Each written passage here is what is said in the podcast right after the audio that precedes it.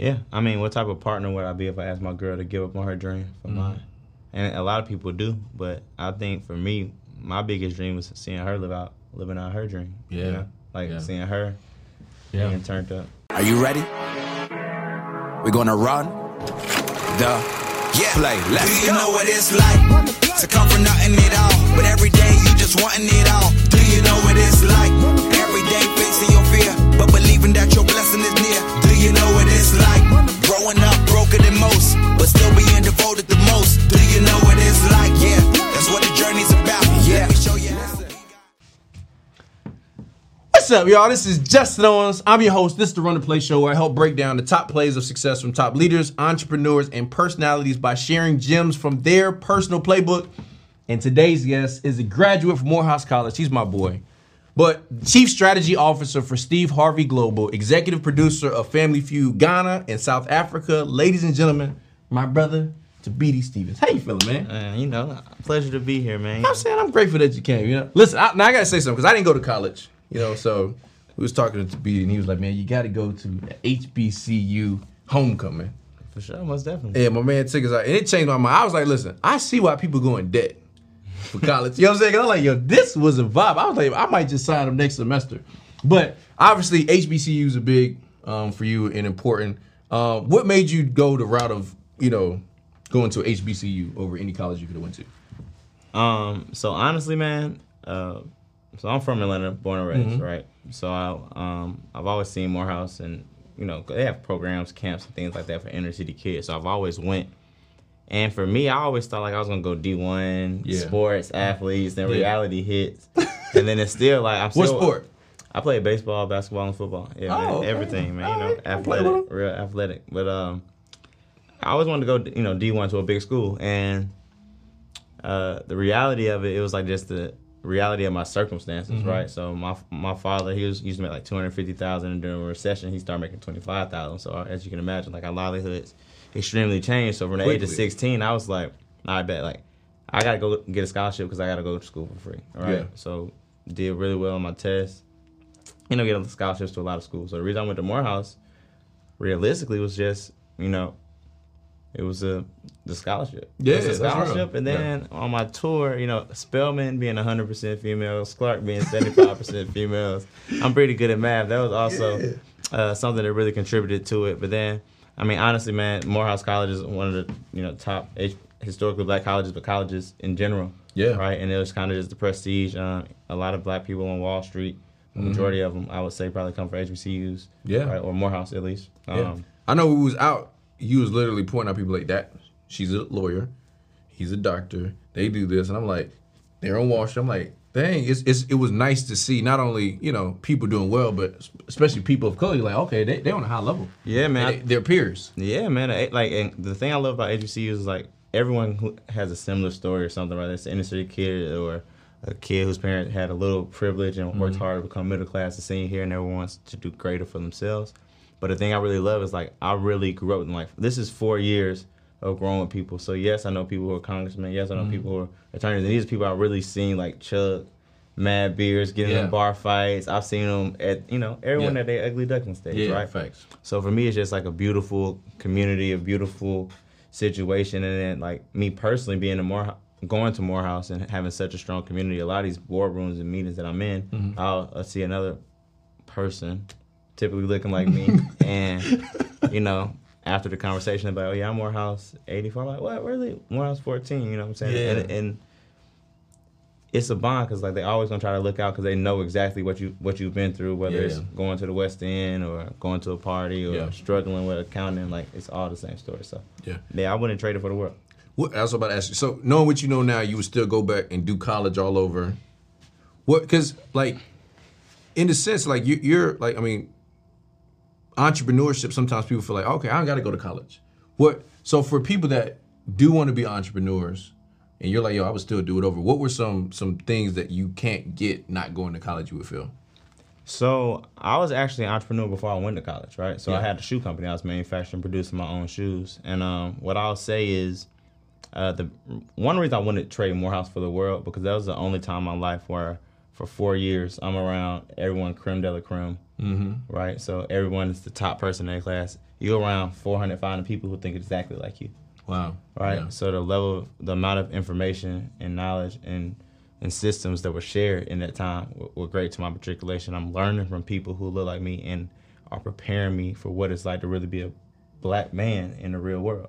You know Yeah. what I'm saying? So, you know, Morehouse had things like etiquette classes, right? Like I took a class where they taught us how to dress when going to a corporate job. They taught us how to eat at the table, how to eat from the outside in. Yeah. If we're sitting at a table with a leader, how do you um, handle that? What type? What's the proper amount of drinks to order? Like little things that I guarantee majority of people in their homes don't know. Yeah. You know what I'm saying? What is the proper amount of drinks to eat? It, it, it's like it? it's like two. Like, Two. I mean, it's two really, and then we supposed to kind of just follow their lead a little bit, or Yeah, I mean, you know, some people drink heavier than others, but they say it's supposed to be two drinks. Um, Yeah, And then okay. after that, it's just you know chill, and you should probably get out of there after a few hours being political. You know, yeah, that's good. you don't want to get too.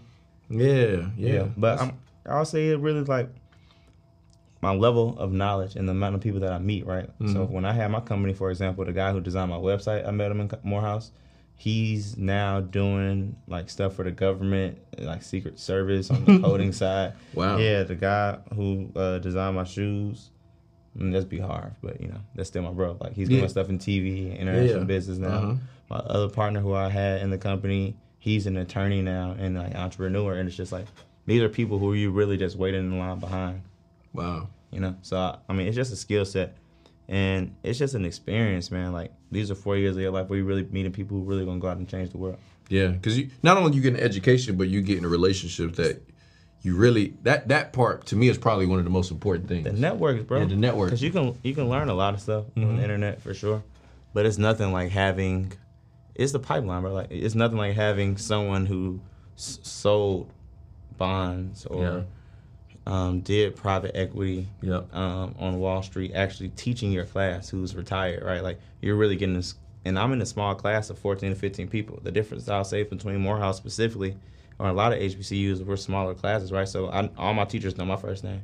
A lot of people out here go to college or in a class of 200 people. The teacher don't, don't know you from your homework. They're literally Right. just grading your work. Yeah, You know what I'm saying? So Yeah. I'm really in a place where people care about me, and then my professors having a shoe company actually put me in a position to win. So they'll put me at all the conferences. They're sending me to the White House for initiatives there. yeah, So now it's like you know, it's really just a platform. But yeah. I love it. So let- let's talk about this because like now you know you you run business internationally. You have your own companies doing different things. You've got a solid grasp on financial literacy and business tactics in general. Where did that come from? Because it's like okay, you go from having a shoe company to like financial lit- literacy, business mogul. Like where does that where does that come from? um, like I just think it comes from like being in Atlanta, bro. Like I've always wanted more. I've always been a person like I'll go to my parents' friends' house, and if I see that they had something, I probably didn't want it because it. I was like, oh, this is attainable. Like I've always wanted a life that was unattainable. Yeah. Now I'll come over and I'll be like, man, this is nice. Like this is amazing. Okay, no to this, no to this. Never hate it. Just was never envious. Like all right. But if I saw too many people doing it, like yeah, I don't want that. I don't want to Yeah. live in certain areas. My fiance gets mad at me now because she's like, why don't you want to live here? I was like, because I've seen too many people I know living here. This is too, this too normal. Did I really do what I was supposed to do in this world? If Yeah. This is where I'm at. Yeah, that. Um, and then it's just I've always like looked up to mobsters, bro. Like I'm if anything, if I can really do anything, I'll be a gangster. But For I- yeah, but I don't want to go to jail. You know what I'm saying? So the closest thing to being a gangster is really just being a business person. Yeah, be the boss. And um, I decided that probably when I was like 10 or 12. And I was always that dude. And I'm pretty sure, like you, like, I was selling, started off, first thing I think I ever started selling, like, we used to put Kool Aid in bags, like, buy the Kool Aid, mix it with the Yeah. sugar, sell those. I was selling Yeah, candy. yeah, elevated from that to uh, candy. And then Mm-hmm. elevated from that to candy, chips, and juices. Mm. Then, you know, started a started a uh, grass cutting business. I was just always fascinated. I always wanted money, right? Yeah. And then um, we had this program called Junior Achievement, and then there's also this program called like Operation Hope. Shout out to John Hope, Mm-hmm. um, John Hope Bryant, and basically they came in our school because I went to Grady and Emmett, like public school. They came in our schools and really taught us about business plans and building our businesses. And I was like, wow.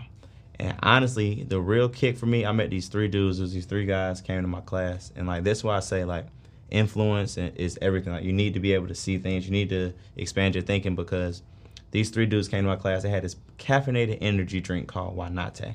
Wanate, was coffee mixed with I don't know Red Bull or something. Who knows, right? Mm-hmm. But it wasn't the fact that it was a good product. It was nasty, but it was the fact that like I had seen that drink in the store that I stop at all the time for breakfast sandwiches like weeks before. Yeah. So when they came to my class and let me know it was attainable, so that was the first time me physically seeing somebody Yeah. that that was in a position I wanted to be on Wall Street. I mean, not on Wall Street, but a CEO of a company with a co- uh, like a product in the store. Yeah. I used to always think it had to be an old white dude. So for these young white guys to do it, they're still white. Yeah, facts. But that's why it's important to see people like have positive representation. Yeah. But they still inspired me to go after it. It's almost like an example. You said, okay, man.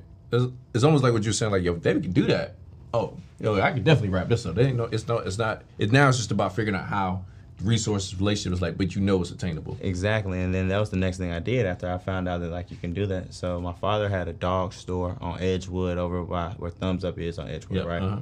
And this had to be 2007. Mm-hmm. And at the time, I would just be there every day after school. But in that time in that community, I credit all those entrepreneurs who were there. I took it. I did an internship at the art shop next door, and mm-hmm. where I learned like art depreciation. Mm. I did an internship at the consignment shop next door, where I learned how to sell and discount clothes and run like manage e-commerce. Mm-hmm. I did an internship at the bakery across the street, where I learned like food loss and waste and important to like marketing your business versus everyone else. And I did an internship at a law shop, uh, the attorney's office, Terry Jackson. He's still over there now. It was like an injury attorney. Did an internship there and learned the importance about like organization and actually like got to read my first real contracts. Wow. So that's why I really accredit to like that community there, like in that Edgewood Atlanta community. Mm-hmm. That's like each one teach one positive Yeah. reputation is important It's because like without them, I don't know what I would really be. Yeah, I'm, I'm glad you're saying that too because I'm taking a couple of things from this. Because number one, a lot of times people see what you're doing today. And it's like, okay, he's he's basically like Steve Harvey's one of Steve Harvey's right hand men. Yeah. And it's like, okay, well, how does that happen? But it's like, yo, you, let's go back. You know, you got not only that, but you said you it's like internships. Like, unless I'm mistaken, internships don't pay. No. But what, what I'm catching from you is each one of those places you learned something from it. Yeah. You see what I'm saying? Like there's some people I meet and the only thing they can take away from is like, oh man, I had this doggone internship. I wasn't getting paid no money. Mm-hmm. But you're like, no, I went here. I learned understand contracts. Learn here. Understand how to market and sell. I learned, and so it's like what I think is important is while you're in your process to make sure you're picking up the lessons along the way because all that stuff added up together can change your life. It, it can be a formula for I it. can't uh, agree anymore. Yeah. Um, and I tell people all the time, like life is just a math game. It's Mm-hmm. an addition and subtraction of multiple good days and multiple bad days. So if you have ten good days in a row, you don't have a week and a half of good days. If you have thirty good days in a row, you don't have a good month. If you had twenty nine good days and two bad days, you still had a good month. Mm-hmm. So for me, it's always about adding. I just want to get one percent better every day Yeah. one percent better. If I can get one percent better, whether it's something I pick up from you, going all in. Like I'm picking up from you is my boy goes all in. Like why am I half and anything? Go all in. If I could pick up that, if I could pick up how you got, I can learn something from anybody. It might not be someone at your level sometimes. Yeah. Right? It might be someone who I learned something from the lady at the nail shop that I don't ever want to accomplish. But I look at it, it's yeah, like, it's real though. and you can learn what not to do. Yeah. But as long as you're learning something, like I just add one thing every day. So for me, it was just basically like, all right, cool. I know this art guy doesn't. None of these businesses make, except for the attorney, is probably making the type of money I would ever want to make. However, they're all they're asking me, do I want to work? They're letting mm-hmm. me chill here, and I'm bored. Yeah. But they're letting me chill here, and they're teaching me. And now, whenever I see these people or go out now, they're like, man, to be Tobias, I've always knew you'll Mm-hmm. be successful. I'm like, I'm happy you did because I was just trying to learn one more step to. I thought I was gonna be a shoe millionaire. You know? Yeah, yeah, yeah.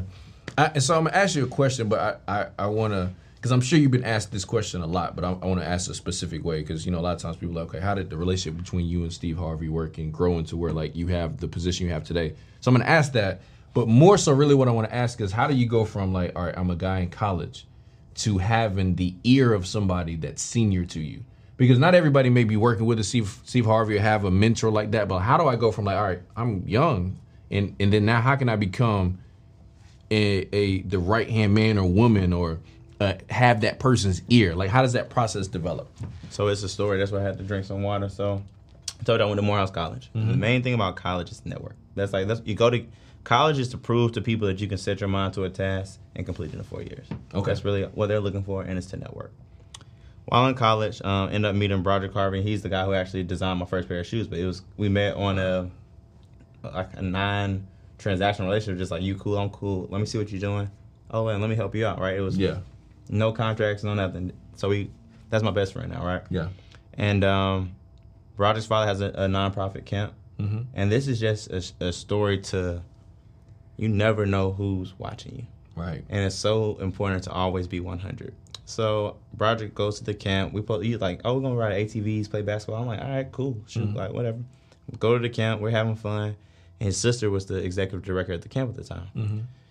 His sister hit him up. Was like, hey, I need you to do whatever. Go move some stuff. So he left. I was like, he's like, you can keep playing. I'm like, nah, dog. I'm about to come help you. One, so we can start having fun again. But two, like, I'm not about to just be out here chilling while you working. So worked with him. We ended up working for two days. Did such a good job working. His sister invited invited me back the next year for like, cause I paid for myself to come the first time. She invited me back the next year, and was like, hey, I want to pay you know pay you to come help do the same job that you did last year at the camp. So you got invited to the camp, paid to go to the camp. I, I got I paid to go the first time just Yeah. because I was hanging out with my friend. Yeah. The second time I got invited back. Dope. But they paid me to come back, Dope. right? Mm-hmm. But I was going anyway because this the Steve Harvey uh, mentorship camp is a camp for fatherless young boys. He does it on Father's Day weekend. Uh, he brings out 250 fatherless boys and their mothers, and they each do different camps to help with different types of matriculation. We have psychologists, financial literacy people. We do, you know, beauty makeovers and stuff for the mom. Yeah. And then the guys were just introducing them to positive male figures. So for me, I always wanted to go to the camp once I found out about it because he would have Dave Plank, CEO Under Armour at the time, the head executive chair for State Farm, the, you know, five or six Fortune 500 CEOs mm-hmm. Troy, walking around. So for me, they're on this property for 24 hours. I'm gonna have moments in the, you know, candy line at, on fishing on the lake where I can ask them opportunities. Yeah. So st- started doing that, and what I didn't know was I had built a reputation for myself with everybody I met. Is like that guy's so inquisitive, he's so hardworking, so respectful, so honorable. Mm. You know, just all these good accolades. Yeah. So fast forward, graduated Morehouse. As I told you, I had a shoe company at the time. I was still doing my shoe company. Um, graduated Morehouse, top of my class. I was going to go to Harvard or Wharton to get my MBA. Well, at that time, China had like a market crash, and I was so young doing my shoe business, and that's why I say like mentorship and learning is so important. I had never met anybody who had, was doing like business overseas. Yeah. So I didn't have a line of credit. Um, I finally had my finances and stuff together, and I was paying for everything up front. Paid for a whole order up front. Call it one hundred fifty mm-hmm. Raw materials. The factory calls you back like, "Hey, we don't have enough money to produce whatever." I was like, "Well, I just sent you this money for raw materials." And when you send that wire, you can't get that thing back. Yeah. Mm-hmm. So and now they're like, "Well, we can send you raw materials back." I'm like, "Dog, I, I don't have any place for 15 tons of raw material and shipping and all that. Like that was all my money. So my company ended up going under, right?" Mm-hmm. So now I'm like, I'm really about to go to school. One day, Broderick called me up. Was like, "Hey man, my dad was talking to my my uh, brother-in-law Ben and my sister, who are all at the camp, about like he needs to hire somebody." He was like, "Man, he really he wants to talk to you." I was like, "All right, cool, like for sure. I'm probably about to go to school, but I'll talk to him." So we end up having a conversation, and um, he asked me, "What am I going to grad school for?" And this goes to our first point. I said to go meet JFK's grandsons, daughters, third baby nephew to network. He was like, "Well, what do you want to do?" I said, "You know, I want to do big business, be in important meetings, and like do international business." Okay, how much would you make coming out? I was like, "I don't know. The median income is like 147k or something for graduates." He was like, "Okay, cool. Let me ask you one question. If you could make more money without wasting two years of your life, would you do it?" Mm, that's a great question. and me being profit at the time, I was like, well, I'm not wasting any money. I got a scholarship, duh. and he was like, don't be a smart ass. I was like, you know, I'll probably, you know, go to school. He's like, well, if you ever change your mind, I like, all right, yes, sir. So drive out the gate. About three minutes later, I'm driving down the street. I'm like, did this man just offer me a job? Mm-hmm. Hey, Mr. Harvey. Hey, Thabiti here. You mind if I come back over tomorrow? Mm-hmm. And it was really just God, man. It, it, I think God's first and foremost is the reason that it happened, right? Mm-hmm. But along with that, it's like always being prepared. Like this come came and this came five years. Like he he told me he's always been watching me. He always used to tell me little things like, man, you're gonna be something. You're gonna go places. You're gonna be something. So started working for him, um, and it was in a super junior small role. But I'm about to go to college in a few months, so I'm like, whatever. This is some little papers, some time to work. He tasked me with finding a franchise. Like he wanted to get a franchise, or his CEO at the time wanted to get a franchise. So at the time, end up doing a deal, work it all the way through. Cut a deal um, with a company that's no longer operating where, you know, it was, he ended up getting 25% of the company, right? The first refusal, you know, around 100 something locations, marketing equity, crazy deal. And it got to the point where I couldn't work it anymore. And Broderick, well, Broderick and myself were the only people working on the deal, and his chief of staff at the time. Yeah. So presented the deal to him, and I later found out like before this new team and regime that he has it now, that was kind of structurally the best deal that ever came through the company. Wow. I was 22 and Broderick was 23.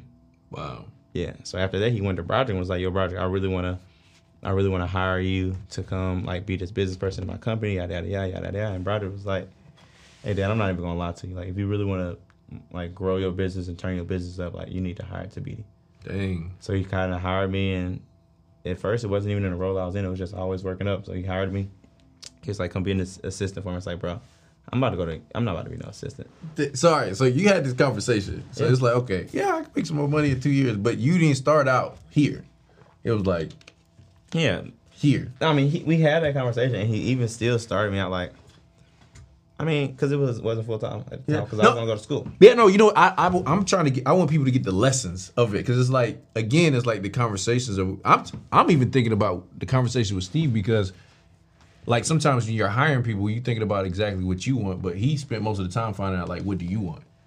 and if it's like if that's if it works, if it's if it's a win-win, at least that's what I'm picking up. It's like, yo, Yeah, I what do you guess- I want? Where you guess trying so. to go? I guess so. Do, do you want to make some more money? If I can help you make more money in less time, do you want that? And it's like, yo, if the answer was no, it's like it's cool. Yeah. If the answer is yes, it works. And then it's like, let me get the opportunity to go up here and show yourself. No, I, I agree hundred percent, man. And, Yeah, and like you said, dope. it didn't start me off where I thought I should have been. You know, like, I'm not going to school. You said I'm gonna make more. What, what's Yeah. up?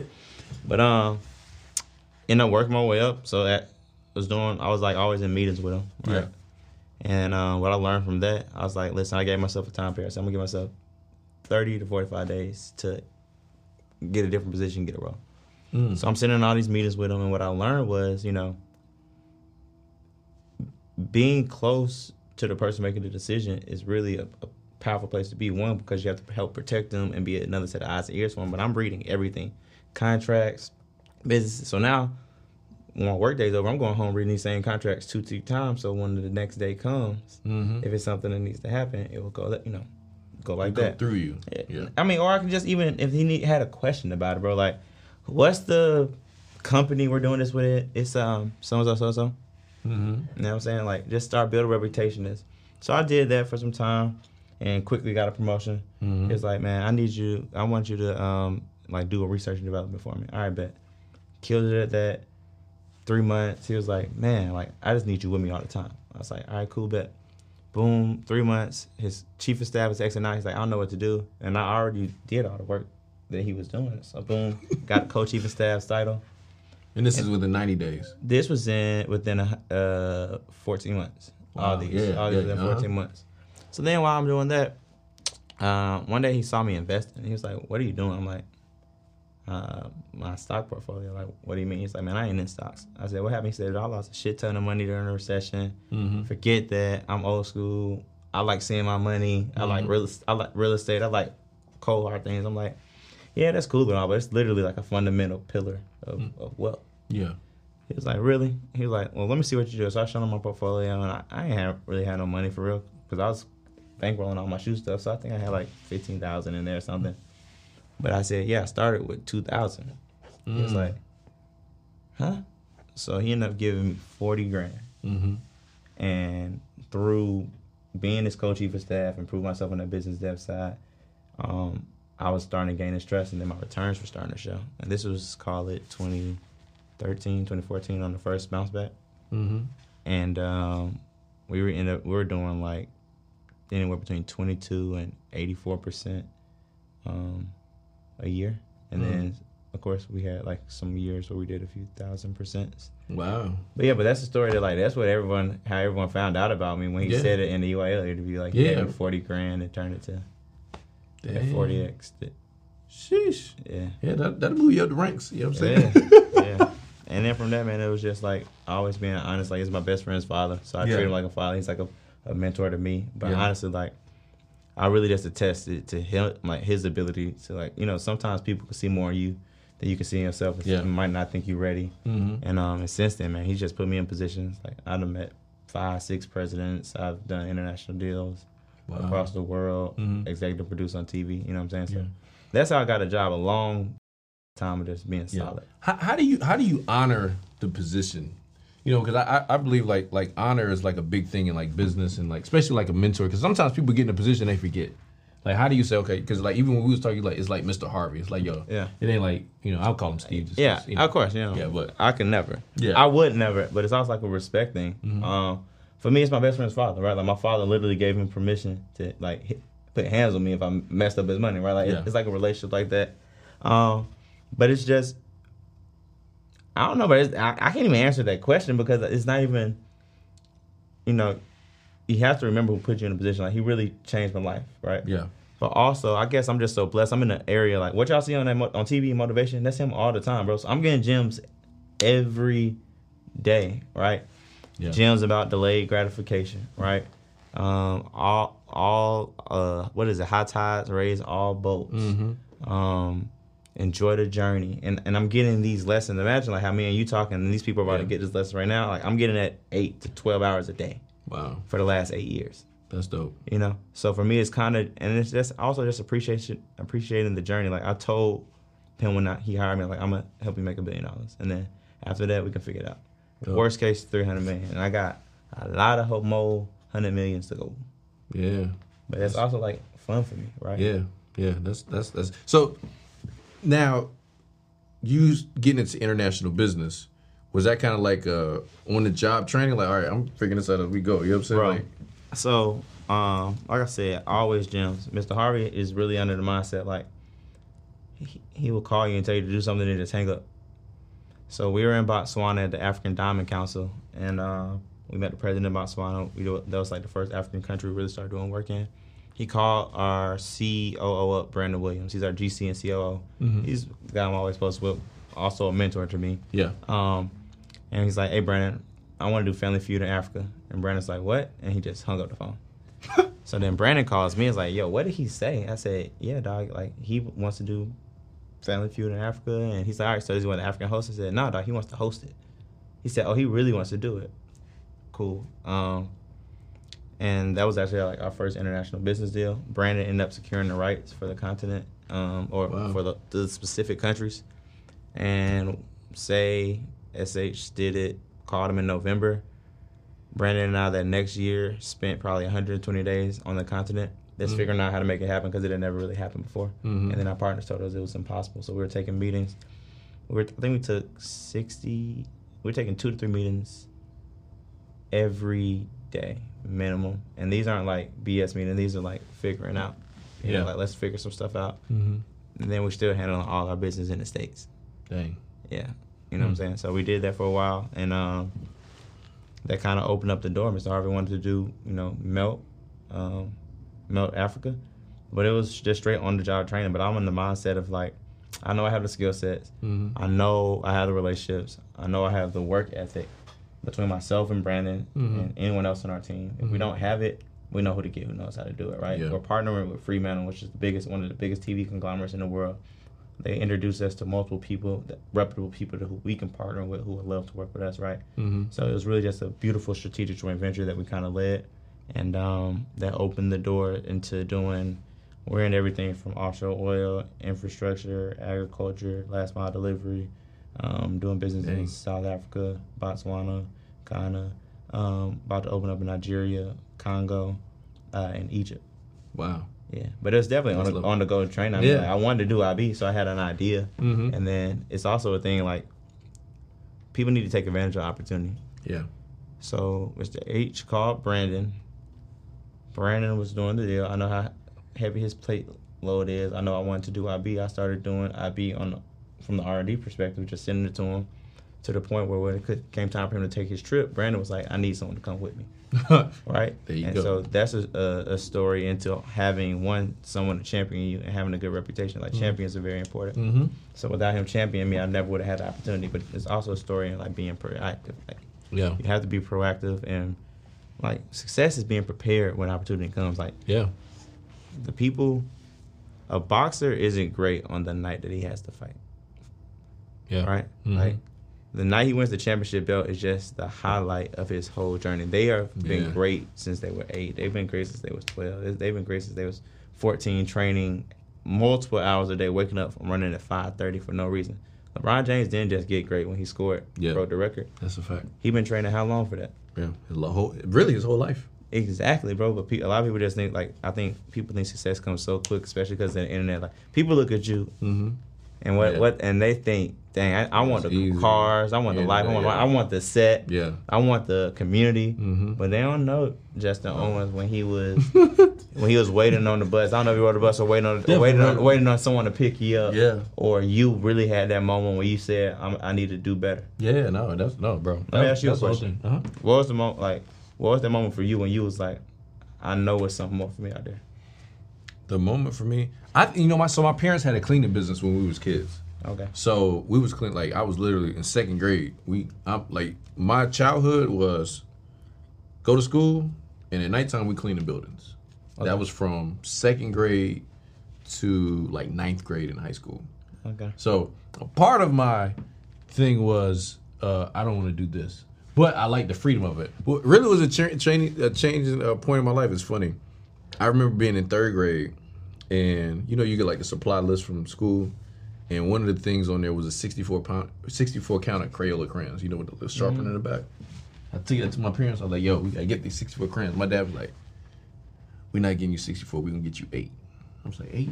Nigga, I can't crayons. So we in class. I even Everybody got the little sharpener in the back. The teacher's calling out colors that I ain't even got in my box. Like, all right, everybody pull out the color cyan. I'm like, yo, man, the world got this joint in my bag. You know what? If I have kids, I'm gonna give them that 64 count of crayons. And so it was like little stuff like that that started driving me that. But I was learning stuff from my dad because I'm seeing him. I, they would bring me around business deals, like getting the contracts to clean the buildings, and I'm like, okay, man, we could do this, but we ain't got to be the people in here cleaning, do we? Like, can we just get the contracts? And so that was kind of like my introduction to entrepreneurship. And so when I got to high school, um, we didn't have a computer our entire lives until ninth grade. But when we got a computer, my dad got the best computer at that time. So I was the first person in school with a with a CD burner. Hustling five dollars mixtapes. Bro, no, ten dollars. Oh yeah. Because you go to the record store and get something for twelve, and I'm like, listen, this is ten. You can put everything you you want. was doing mixtapes or you was burning whole CDs? both. LimeWire. LimeWire, LimeWire was it Kazaa, and one more. I forgot what it was. My brother would know. And we was downloading and burning. I even had the little label that you put the cover on it. I just feel little- like entrepreneur, like people see you. Yeah. They will never know that. They'll never know you probably made a few hundred and didn't take no profits. Nah, or, yeah. Or that's when you start it. learning. Like, yeah. okay, I got these CDs, but I can't take all the profit because my dad was like, "I'll buy you one stack of CDs. You got to do the rest." He did that with every, every business we had. It was like we had candy. He was You like, started I'll buy, capital. I buy the first one. You got to do everything. Did y'all ever pay him back? For the candy, I did. for the, I feel like I feel like in eleventh grade, I think I gave him back the money for. Well, I tried to. He didn't The take CDs. it. The CDs. He was like, "No, I'm not taking that," because it was like fifty bucks or something like. that. He was like, "No, you good."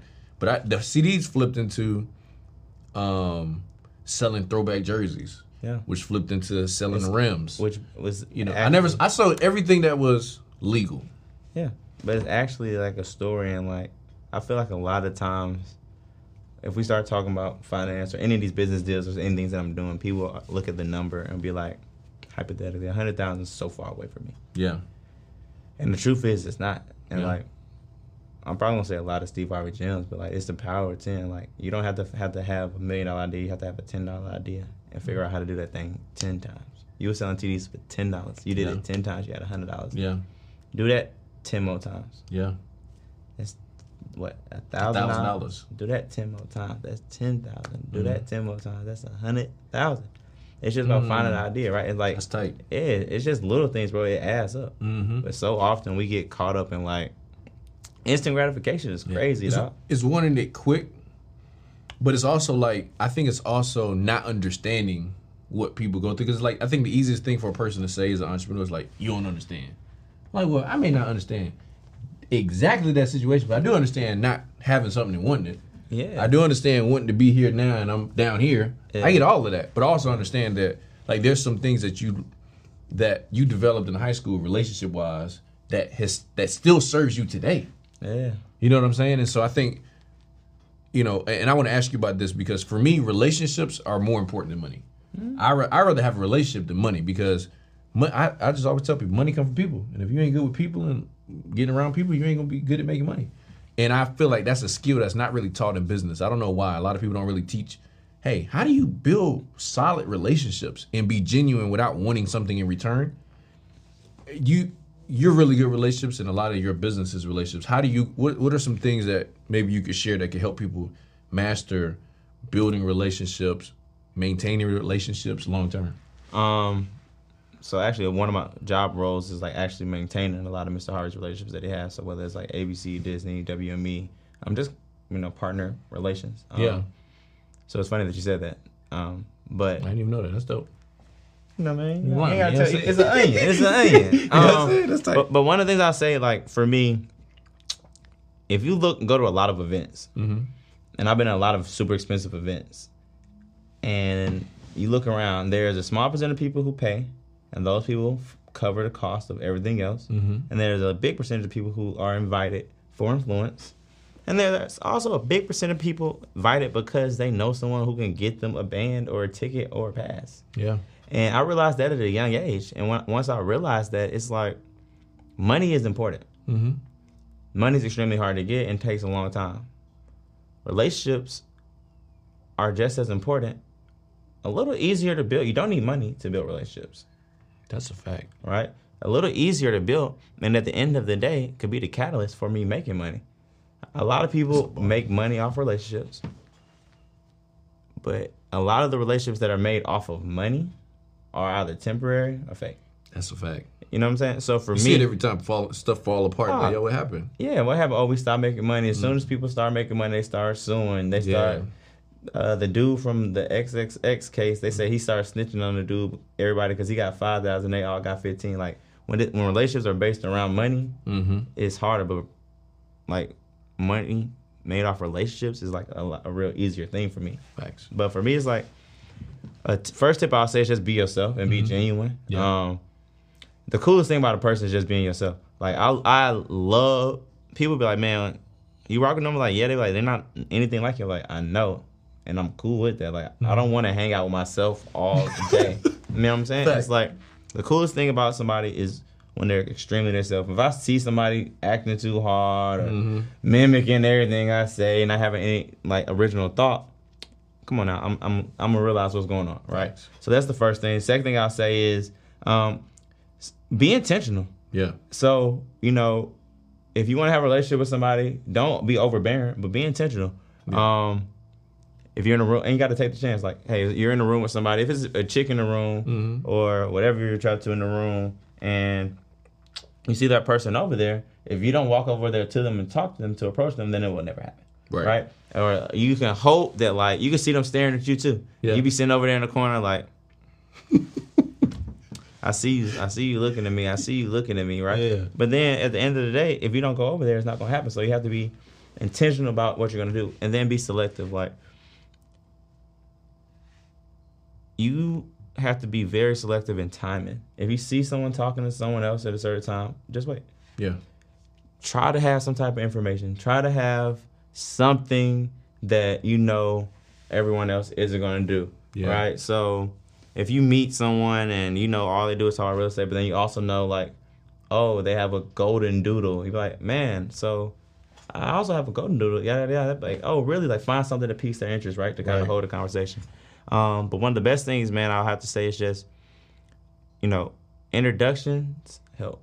Yeah. And that's why I say being real and being solid to people really helps you, right? So if you meet someone and you might have only met them one time, how often do you dap people up? I'm talking about from back here, not even like what's up, like it's a back, a back here dap. yeah. You might have met them five, six times, Yeah. Or you might have seen them in a place, but in their mind, they know you about your business, you handle your business, you're very cool and personable, Mm-hmm. Yeah. And he'll be like, oh, so and so, that's my boy. I'll introduce you, right? Yeah. So facts. That matters, but that introduction is the most important thing. Like you introducing somebody to me versus Joe Blow, who I know doesn't handle their business, is gonna be kind of it's different, right? Yeah. So it's up to that up to you to know exactly who, if you're gonna have an introduction made, is introducing you to the Yeah. I like that. That was man. That's some bars, bro. Told you be around Steve Yeah. Harvey all day. Y'all better- y'all better take some notes. You know what I'm saying? I'm telling you, y'all want to Uh, fan in. Now, let me ask you this. I'm gonna ask you the opposite. is so you do meet a lot of people in business. What are some things that you like, yo, I don't do business with people when I see this or when I recognize this? What are some turnoffs in business? I mean, people who don't do what they say they're gonna do. Mm-hmm. A lot of the times, like the one line I really don't like is like, "Hey, I got a million dollar idea for you. I got a ten million dollar idea for you." Have you made ten million dollars? no. So if you haven't made ten million dollars, why are you giving me ten million dollars when you wouldn't just do it? Why are you not just doing it yourself? Right. you know. Um, so I I stay away from that one. Um, in any like business venture I'm looking into, uh, if someone says to me like in a deck, this company is X Y Z. If we get this is this much market cap. If I get one percent of this market cap, is this many dollars a year revenue? I'm probably not investing in a business. because of course a- anybody. I've heard that before. Too. Anybody can get that much uh, in revenue.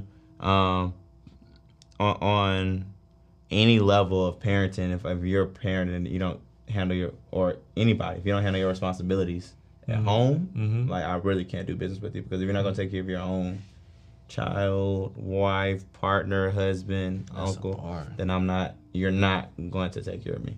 Wow. Yeah. Um, and then, you know, it's really just.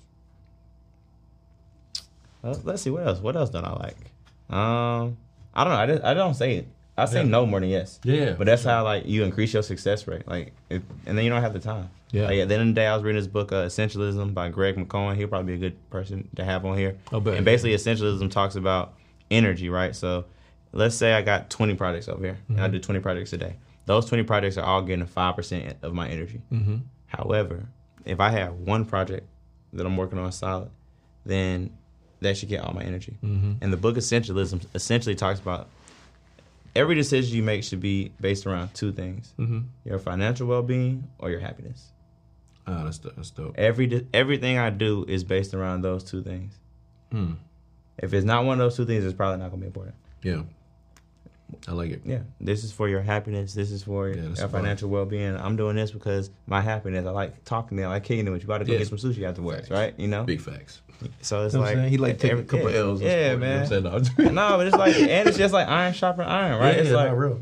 you know, I'm, I know I'm doing a lot of business stuff.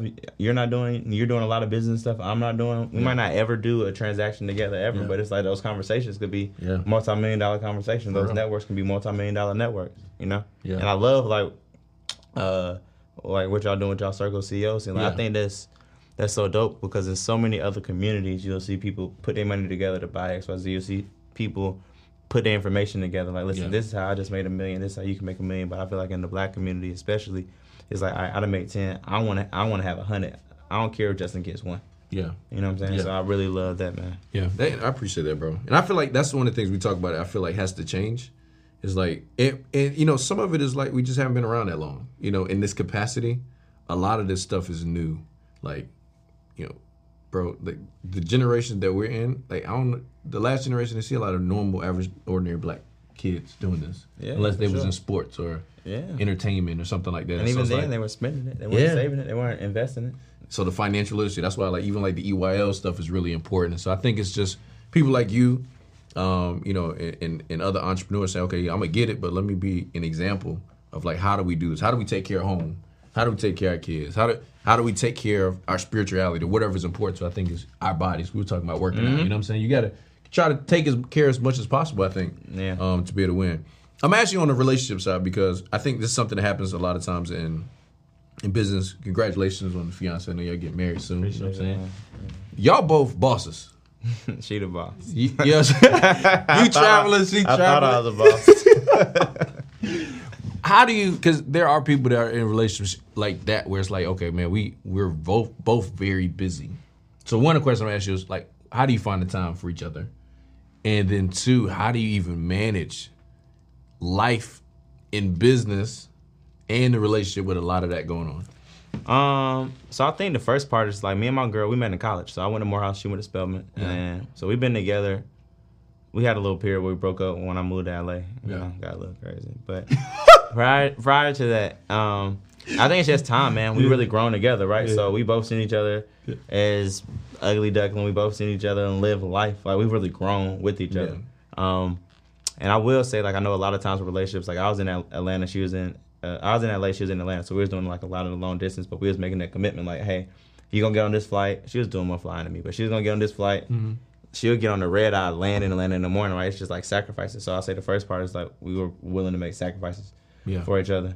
Um, I'll say the second thing is like we had to really just, it didn't really work until we were both committed. Yeah. So even if she 100, it's two people. So if, if Yeah. she giving 100 percent and I'm giving 50, it's still only 75 percent in the relationship. You see what I'm saying? It takes two people giving 100 Mhm. or 90 percent. Um, so I'll say that was the the second thing, and then it was just growth, man. Like I feel like a lot of times people have to really grow with each other, Mhm. right? So what she liked at 21 m- ain't what she like at 25. Yeah. So what I was doing at 25 that she like ain't what she like at 30. Yeah. You know what I'm saying? And it's just being like having a wherewithal to understand that like like she's a person I'm not perfect. You know, as men we like to think we guys gift to earth. You know what I'm saying? I smell myself all the time and it's just Yeah. like understanding, you know, that uh, there, there are other emotions involved. But as far as the traveling and stuff, it's just I think we both understand like I want to talk to you, you want to talk to me. However, we both want to build. We both I think are probably the wealthiest people in our family right now. Um, we Yep. both got it out the mud. Mhm. We got a lot of similarities. Um, but I think it's just understanding like she has a goal and a, and a mission too. Of course, she could be a housewife and wants to be one, but she's also like, I want to live, live my dreams. I want to build myself up too. And like Yeah. for me, I think it's nothing more badass than my girl being like, like my birthday, I went to St. Bart's and she like, she paid for my whole birthday. Mm. Yeah, I, I literally just walked on the plane. like to me, that's boss. That's boss. and she doesn't have to, right? Mhm. But um, I'll just say, man, it's just like understanding. Like that's the the tip that I have. Like you got to be understanding. You got to be willing, and understanding this sacrifice. Now I'm not saying put up with no BS. Yeah. Um, and it's just a team sport, man. Like we didn't really start working until we was both committed to winning. So when I was fifty percent, she was hundred, and it didn't work. When I was hundred, she was fifty, it didn't work. When we was both seventy five, it didn't work. Like it's really hundred, and that's my that's my homie, man. I love, I love my girl. Like, like I love kicking it with her. We we Yeah. like got a lot of same hobbies, Mhm. and then she also picks up in the places I don't. Like she gonna take me to. I go to all the fly shit. Like you see the stuff I be posting. Like Yeah, I do it. sure. Dog, she be playing ninety nine percent of that shit. I be hustling. yeah. You know? Yeah, So- no, that's dope. You- know, I feel like you got to have a teammate, and I, I want to bring it up because you know, some, like we live in a world today. Also, you know, sometimes as men, you see people that are just like, "Oh, I'm just out here in the streets. You know, I'm out living life." And I'm not knocking if you're in the streets. You do your thing. Mm-hmm. Yeah, you gotta, you gotta get it out your You system. gotta get out and, and get it out your system. You But- gotta but- get it out of there. But at a certain point, it's like at the same time, it's like man, for the for the next level, it's like the foundation of family, the foundation of relationships, and being able to build, but also being able to have examples of people that can actually teach you how to do it the right way. Because Yeah. there, there- there's some people that you know, there's people that's doing it, but they teach you to do it a little differently. You know what I'm saying? So I, I just wanted to hear that um, because there are people that date people that are entrepreneurs, and what I like about it is like neither one of y'all are saying either person has to give up on their dream. Yeah, I mean, what type of partner would I be if I asked my girl to give up on her dream for mine?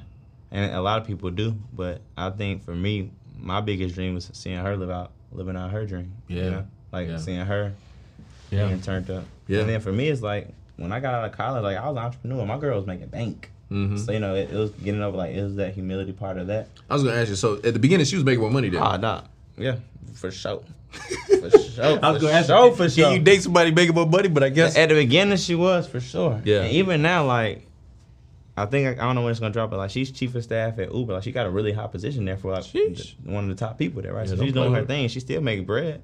Um, but at first, like, it was a little insecure being a 100 You Mhm. know, like, are you going to work? Well, whatever. And we were young. I was 22. Mhm. You know what I'm saying? She's So, 21. Let's talk. All right. So maybe because there might be some guys listening, like the girl making a little money. So how how what were some things there? Like you said, humility. Like what was the? It was really. I mean, if it if it doesn't push you Mhm. to do more, my if it, then I don't. You know, It ain't in you. Yeah, I, don't- I ain't know how to say it. Like It ain't so in you, me, my guy. So for me, she pushed me. It pushed me to do more, um, and she pushed me to do more. You know what I'm mm-hmm. saying? I tell like, people like a, a lot of times, like your partner is an elevator, bro.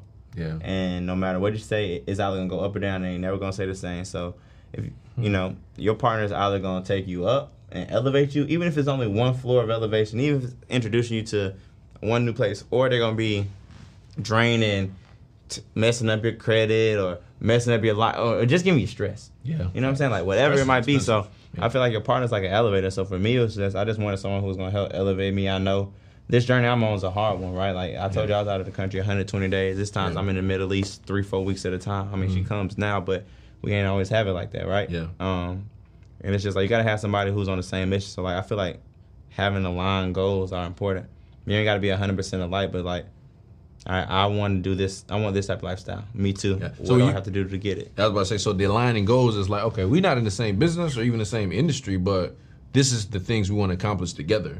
You do this part, I do this part. This is how we can both get there. Yeah, and like I ain't gonna lie, like I'm perfect, but I'm st- we still figuring this stuff out now, and Yeah. we getting married in June. Yeah, You know what I'm saying? But it's like I wouldn't have wanted it any other way. yeah, And then like, you know, life growing with people, bro, changes you. You know what I'm Mhm. saying? But at the end of the day, bro, I think having a girl that's a boss is a blessing. Even if you don't have one, your girl is a boss in other areas. She's Yeah. the boss of your house. Mhm. She's taking care of your kids.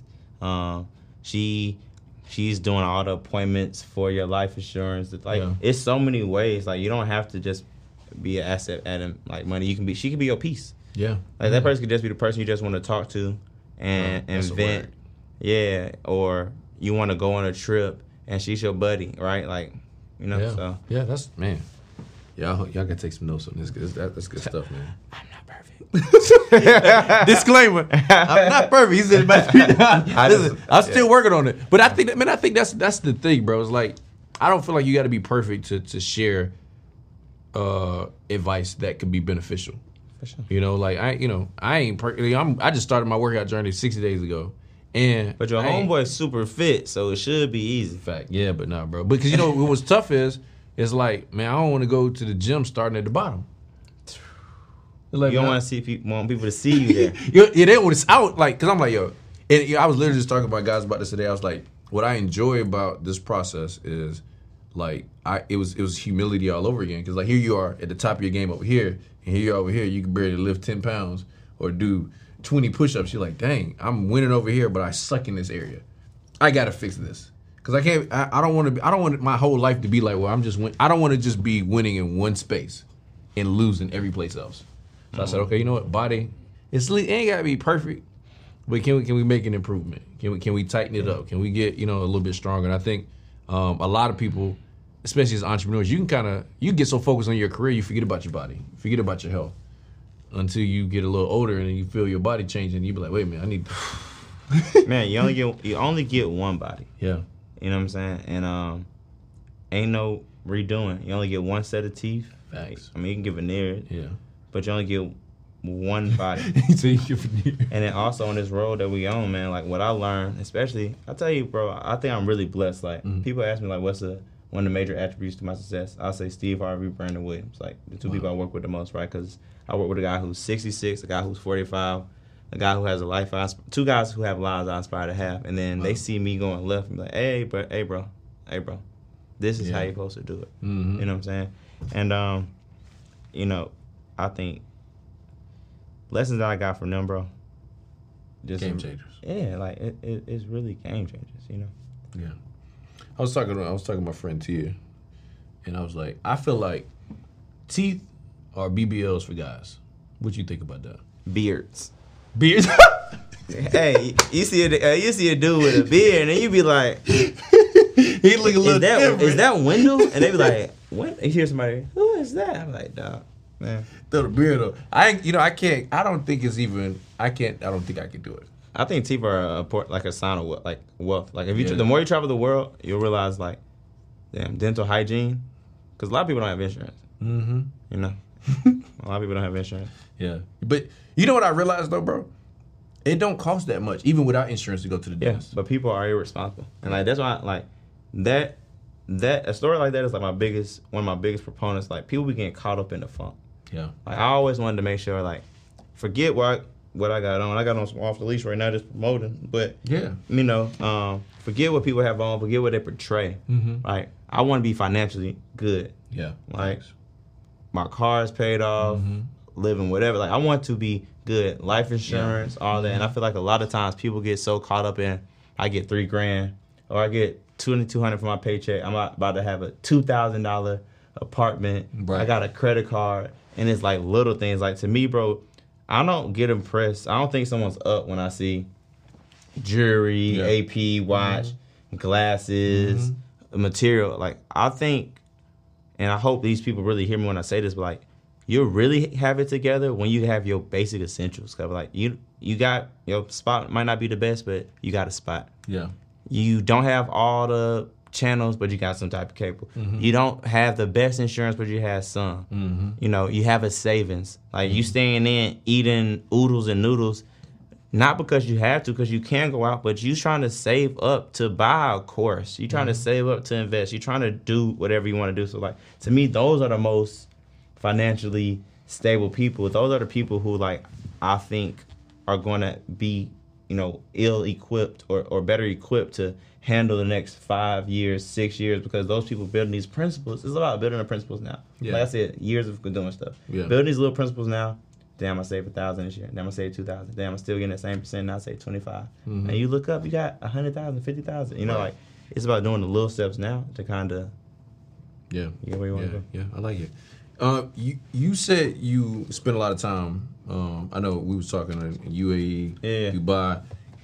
I haven't been there. I, that, that's my goal. You know what I'm saying? Ah, When, when these days you go, I'm gonna go Yeah, with you. You know what I'm saying? But, but the- like, t- tell us about that that side of the world, business, because you said you feel like more people need to go over there, experience it, but also get into business. Yeah. And that side of the world, can you can you shed some light on that? Yeah, man. So um, started going to the UAE um, probably like seven years ago. Started Mm-hmm. doing business there about five years ago, and once again, it's just like one, Steve, like Steve Harvey putting me in an extraordinary position, having belief in me. Yep. Um, I think I was like 25, but I was also working with Brandon, so it helps, Yeah. Mm-hmm. right? I had someone with some experience.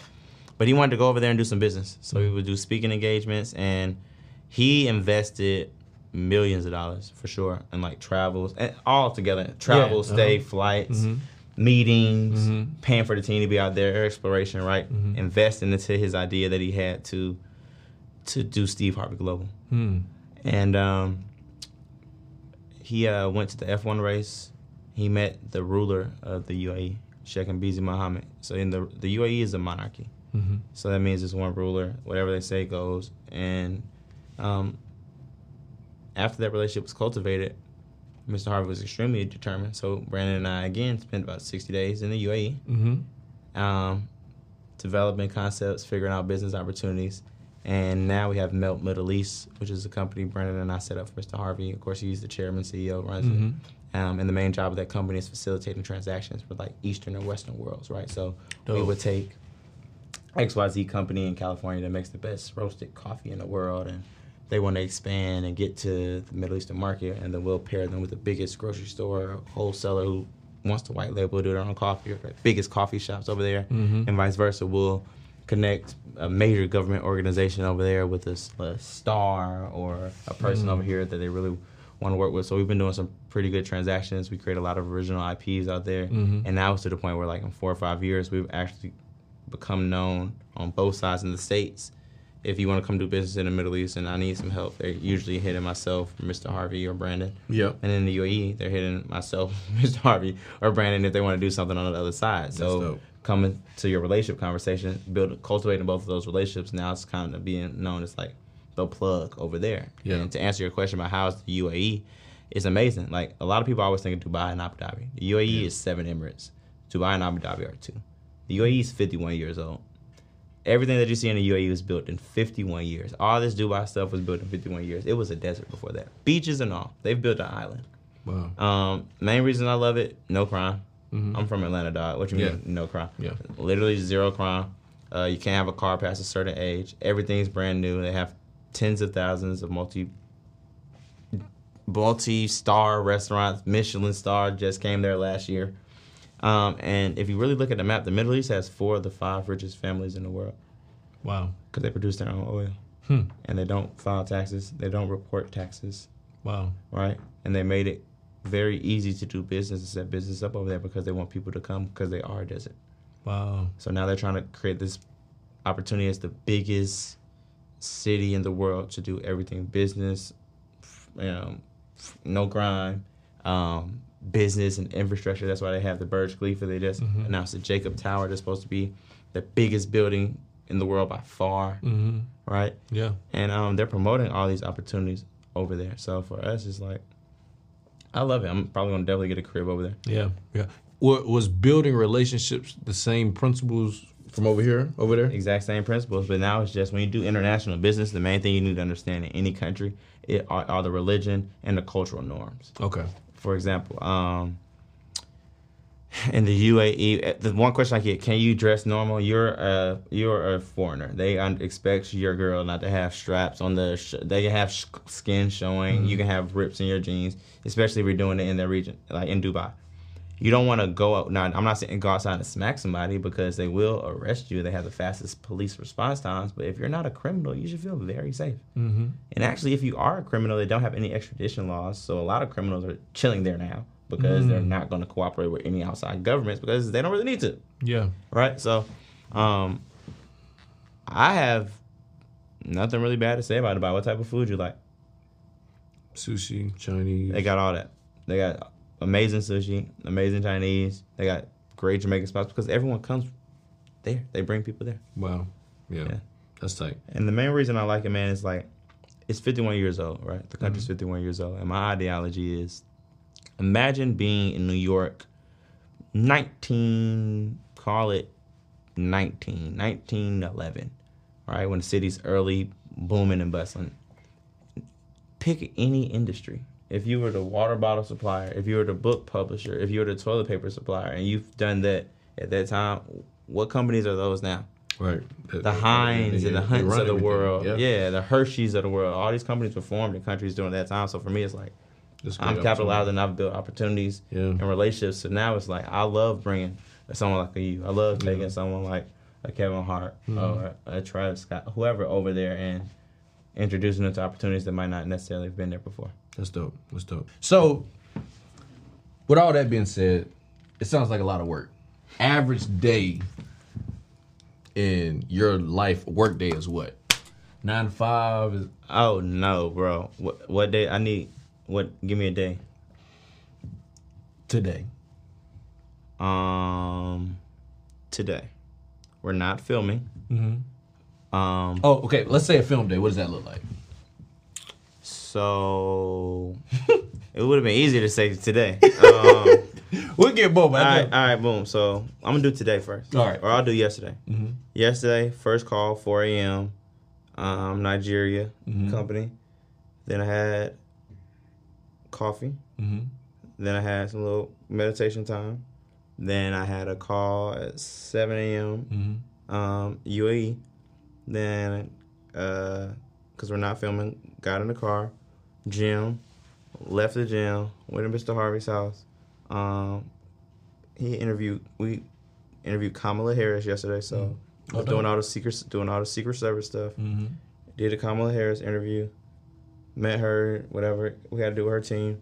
Left there, uh, went to um, a company that I started had a production, a commercial shoot they were doing. So stop by there, Yep. check that out. Went to meet with two VC firms for Mr. Harvey, um, and then it was six thirty. Uh, went home, and then I had a nine o'clock call with this company in Australia. So it was like Yeah. early their time Mm-hmm. and then uh went to sleep. So that's like a normal. That's like Yeah. a not a film day. Um, and then if it's filming, uh, staying business calls early in the morning. Um, then I'll go to radio. So do radio with Mr. Harvey. He has the number one urban Mm-hmm. contemporary radio show. Uh, do radio with him.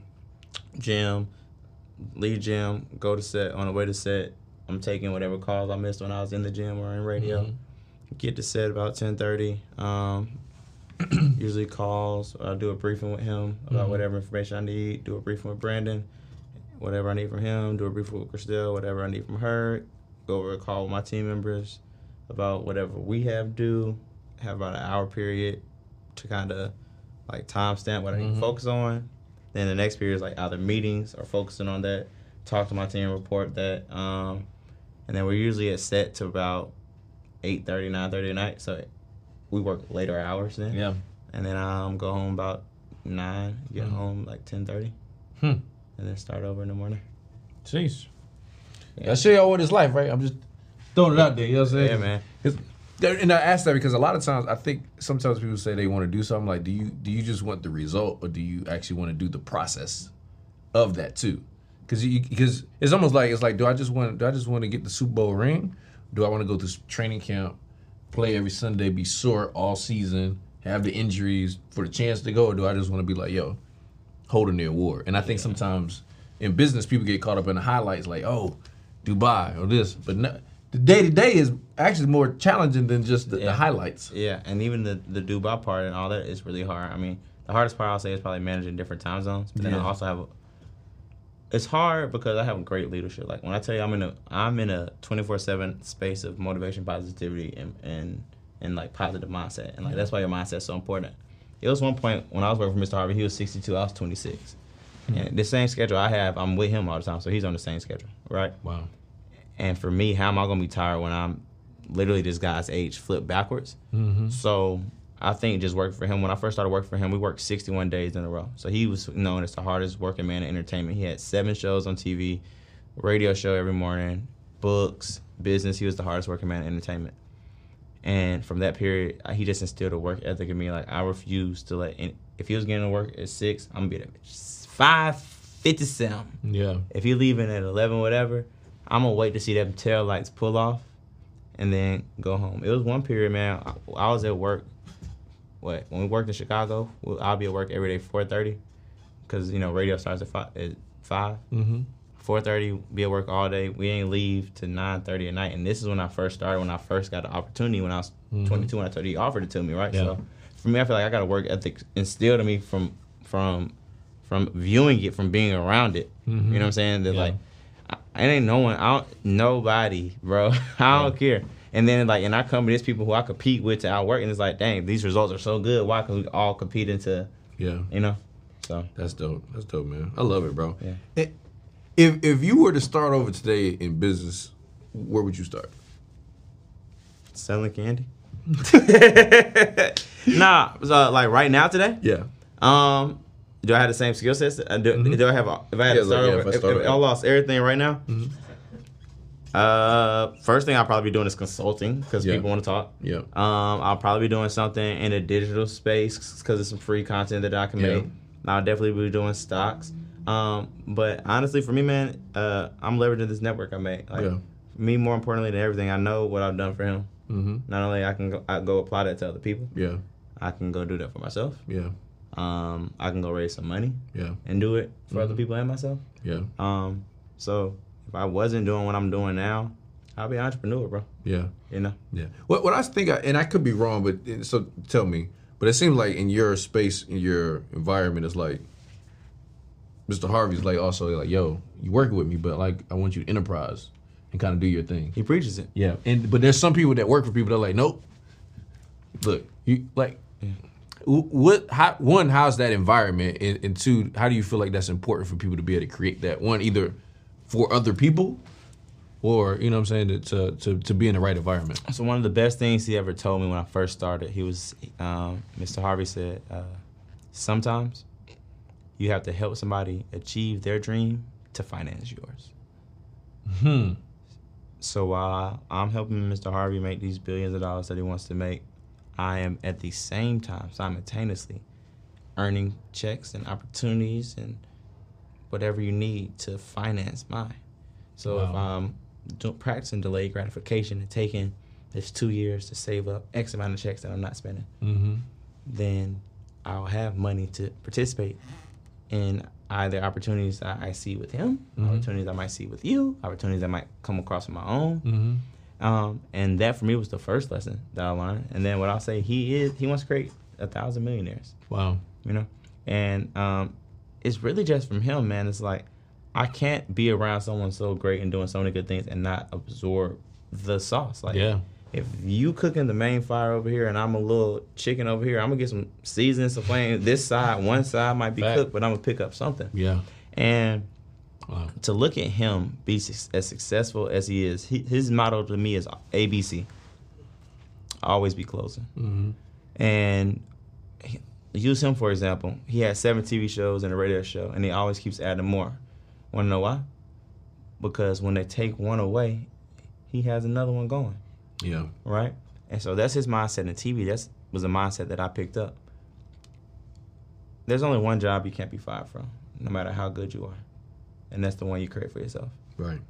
And I love my job. I'm not saying I'm leaving anytime soon, but however, if I see my boss with seven, eight income streams and jobs, why wouldn't I also have seven, eight income streams and jobs? Now that's my number one focus, and that's my number one uh, obligation. And I'm gonna make one billion dollars, and in that, you know, he allows us. He's a generous guy. He allows us if we're investing in X, Y, Z.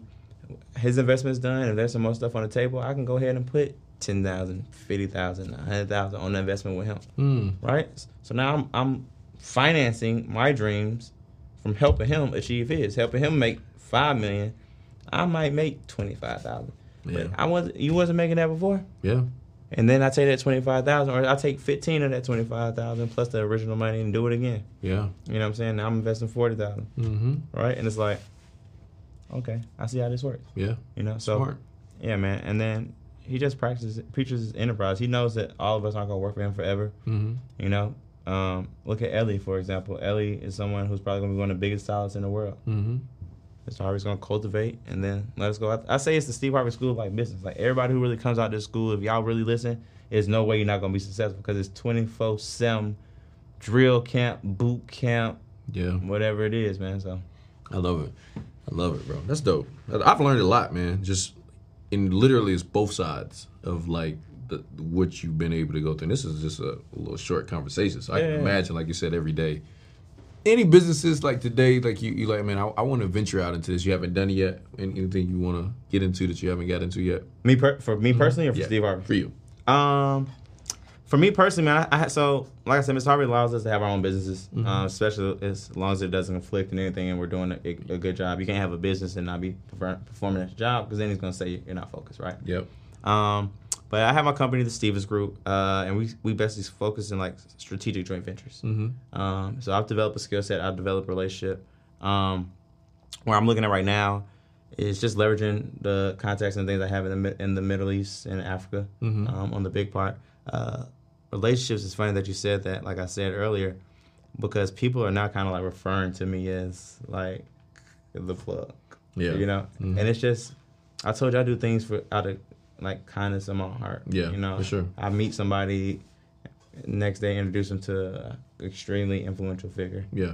and they'll appreciate that. The Mhm. figure doesn't really care, but to them, it's like I changed their life, right? Right. Yeah. Yeah. And now I look up, and now they're doing interviews, and the figure might be a partner, or they might be allowed to co-invest, right? Or Yeah. might get invited to a dinner, right? Yeah. And it's like, dang, you really helped cultivate that relationship, and even though you really didn't do anything else, people really might attest that towards you.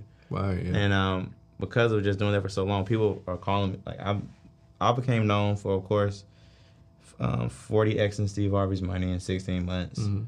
Um, being the plug and connecting people, Yep. doing business in the UAE. Mm-hmm.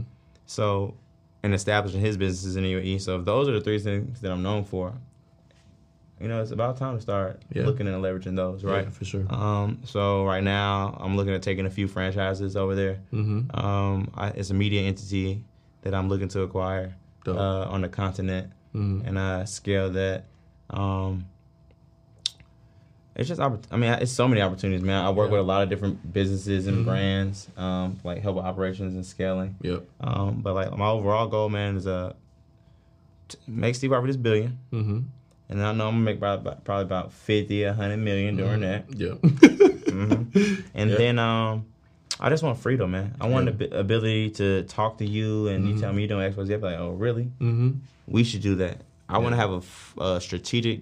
I have a strategic joint ventures firm. Yeah. So a lot of people come by, and even if I can't do anything, I'll, I'll connect them with someone who's looking to do it. And I have so many um, very influential people reaching out to me right now, asking me to kind of do their business and stuff. Yeah. Of course, I'm holding off because you know I'm focusing on SH, but Yeah. you know it's always an opportunity there once I scale out some operations and things like that. So Yeah. freedom is my overall next step. Yeah. I love it. I love it. Um, I asked you this. I know you told me about one of these early in your career. I don't know if you've had any since then, but I always have a segment on the show called "Breakdown to Breakthrough." And I know for me in my life, I've always, like I've had a set of breakdowns, and there's some lessons I learned, and if I learn the lessons and apply it, I can get out and break through to the next level. Have you had any breakdowns in, in your career since I know you talked about the first one with the, the shipping containers, and then you know if you have had some other ones, some lessons you gathered that was allow you to, that was able to you know allow you to break through. Um, for sure, all the time. But like I said, I have a mentorship circle where I talk about them with them so quickly that I, I learn the lessons. But I, I'll tell you my most, I think my most recent one. Um, you want the actual like story, like what happened? Yeah, whatever you want to share, whatever you. So I was working on an international deal, um, super high profile talent out of the states, um, with a vendor in, in Ireland or some Amsterdam or something, right? And uh, during the deal, um, was paid off relationships. I have a relationship with a guy who 100% trusts me. And because of that trust, he, without a doubt, introduced me into this high profile talent who was extremely hard to get, right?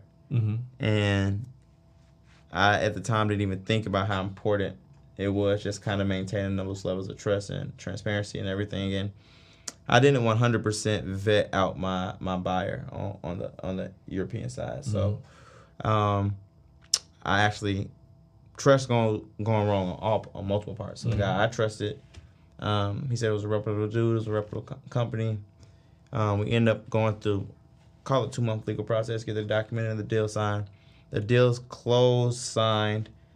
This is the Friday morning the wire is supposed to be sent. These people are going blue, right?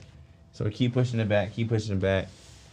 In the deal, um, the buyer end up saying something like, "Yeah, I know we agreed to this, but it's too high." And for the super high profile talent, this is his first time doing anything with me. Mm, he probably didn't know me from Joe Blow, right? But he knew my trusted source and then my background after we met. And um, I actually leveraged one of Brandon's relationships because that's how you know relationships are everything, right? Yeah. So his name was out based off his trust on me blindly without even knowing anything or having anything to do with the deal. Deal ends up falling through to the point the relationship that we borrowed was messed up. His relationship was now messed up with this talent. I'm talking about this is a world class Grammy, you know. It's only ten of them, right? And um, what I learned from that lesson, man, is like, what? So anyway, Brandon ended up helping me fix it up and everything cleared up and everything's cool now. Now we still haven't done business with that talent, but the lesson that I learned from it was like, man, um, don't rush. I don't have to rush the play. I don't have to rush the game. If it was basketball, I'd be like, let the game come to you. Don't Yeah. force the game. Don't force the ball. And I was trying to force this play so much. Super would have been like a six figure payday for everybody involved, right? Um, don't rush to play so much that I miss minor details. Yeah. And like the key are in the little details. Mm-hmm. You know, Yeah. um, typically I do a multi-level background check, can tell the company's reputation, all that stuff worked out. Um, but I guess I didn't vet the manager who I was dealing with from the company, right? Got it. And um, I say that to say like it's all in the little details, and um, the lesson that Brandon taught me, because he was kind of mad at me too. Like he's never been mad at me. He was like, "Man, welcome to the big leagues." Hmm. And I was like, "Yeah, this ain't the minors anymore. You don't, you don't, you don't get mess ups, right?" Yeah. And a reputation that I had been spending eight years to build. Brandon's been spending 27, 28 years to build was gone in five minutes, three minutes, bro. Like, Wow.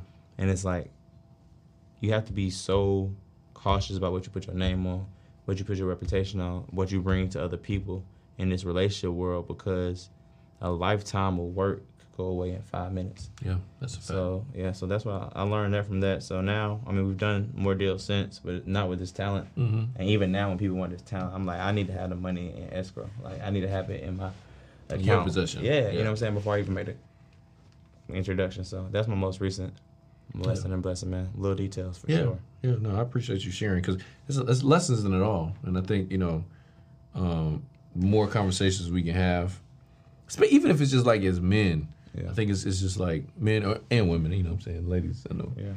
but like I think sometimes people don't share. They only share the wins, and they don't share really where the the lessons come from. Is either you know because most lessons either come from your loss or somebody else's loss. Yeah, that you've been around. Yeah, and so you know, I, I always tell people you got to respect wisdom because somebody else paid the pay, paid the price for that pain. and so you don't got to pay it. So you got to appreciate the wisdom because it, it can it can save you a world of heartache and pain. And that's why mentorship is so important, man. Yeah. I, everyone's like, what's the number one key to success? I tell them, find a mentor, bro. Mm-hmm. I don't care if they're not anywhere in the field that you want to be in. Mm-hmm. My goal was always to learn. If I can learn one thing from you, Mm-hmm. one thing from you, one thing from you, I'll be 1% better. Mm-hmm. There's 1% better than you. And if I do that and give that information to someone else, he's going to be 1% better than me. It's really a real each one teach one Yeah, situation. that's right? fact. So, I love it, bro. Sure. Well, I appreciate you uh, you coming here and sharing the game with the people. I appreciate Um, you having me, man. This is nice. Thank you. I don't know who else been here yet, but it is nice. Teleprompters, five cameras. Yeah, thank you, bro. Appreciate it, man. We put a lot of energy into it. Um, I, anytime somebody come on the show, man, I want to I want to bless them with something. Philly, I don't know if you got the. I've been waiting on my swag, guys. You know what I'm saying? But I'm probably bigger from the last time I told them my size because I've been working out. Oh, okay. What size are you now? What size I tell you it was? I thought you said medium. Well, I'm probably a large now the way I'm working out. Well, I think there's a medium, but I'm gonna get you a Nah, large. it's- Don't worry it's about cool. it. It's but cool. I got you. Uh, one, obviously, y'all know we got the the New Age CEOs brand, but I know you're in the leadership role, and Yeah. I love John Maxwell. I don't know. Hopefully, you don't get that book, but No, no, that's my guy, man. We Yeah. do we did uh, some good business with him. so that was the the leader's greatest return, and that was My so God. it's like the newest definition of uh Hey, if it ain't millions and billions, I don't want it. facts. I don't want it. Thank you, bro. Yeah, absolutely, bro. Much love, man, and, and congratulations uh, to you and Brady on uh, you know marriage that's coming up, man. It's gonna be uh, it's gonna be big. Oh yeah, I'm outside. and, uh, and huge, and uh, you know, just excited for everything you're doing, bro. Man, thank you, bro. I mean, listen, when you asked me to do this, I don't know how long it took me to say yes, but I know it wasn't long. But honestly, man, like I just love what you got going on and what you're Thank doing you. for the people. Because at the end of the day, mentorship is important. I, Yeah. don't, I don't care how they got to get their mentor. If it's Yeah. digital, Mm-hmm. if it's physical, Yeah, if you could pay a thousand dollars not to lose ten thousand, would you do it? If you could pay a thousand dollars to make a million, would you do it? So Yeah. like, you just gotta invest in yourself, man, because that's really the most important investment you can make. yeah, I love it. Well, I appreciate you coming, bro, and uh, the impact you're making, the business that you're shaking up. You know what I'm saying? It's great put- to see. Put me on on Front Street. I appreciate it. Yeah. I love it. I love it, man. Well, listen, y'all. Y'all see, y'all know what we do. We give you top plays from top entrepreneurs and influencers in the space. Uh, y'all just got to play from Thabiti. Go run it. We'll see y'all. What's going on? Listen, make sure you guys go to runtheplaystore.com. Get your official Run the Play gear. We talk about shirts, socks, jackets for everybody that's run the play all across the world. Are you ready? We're gonna run the yeah. play. Let's Do you go. know what it's like to come from nothing at all? But every day you just wanting it all. Do you know what it's like? Every day facing your fear, but believing that you know what it's like? Growing up broken than most, but still being devoted the most. Do you know what it's like? Yeah.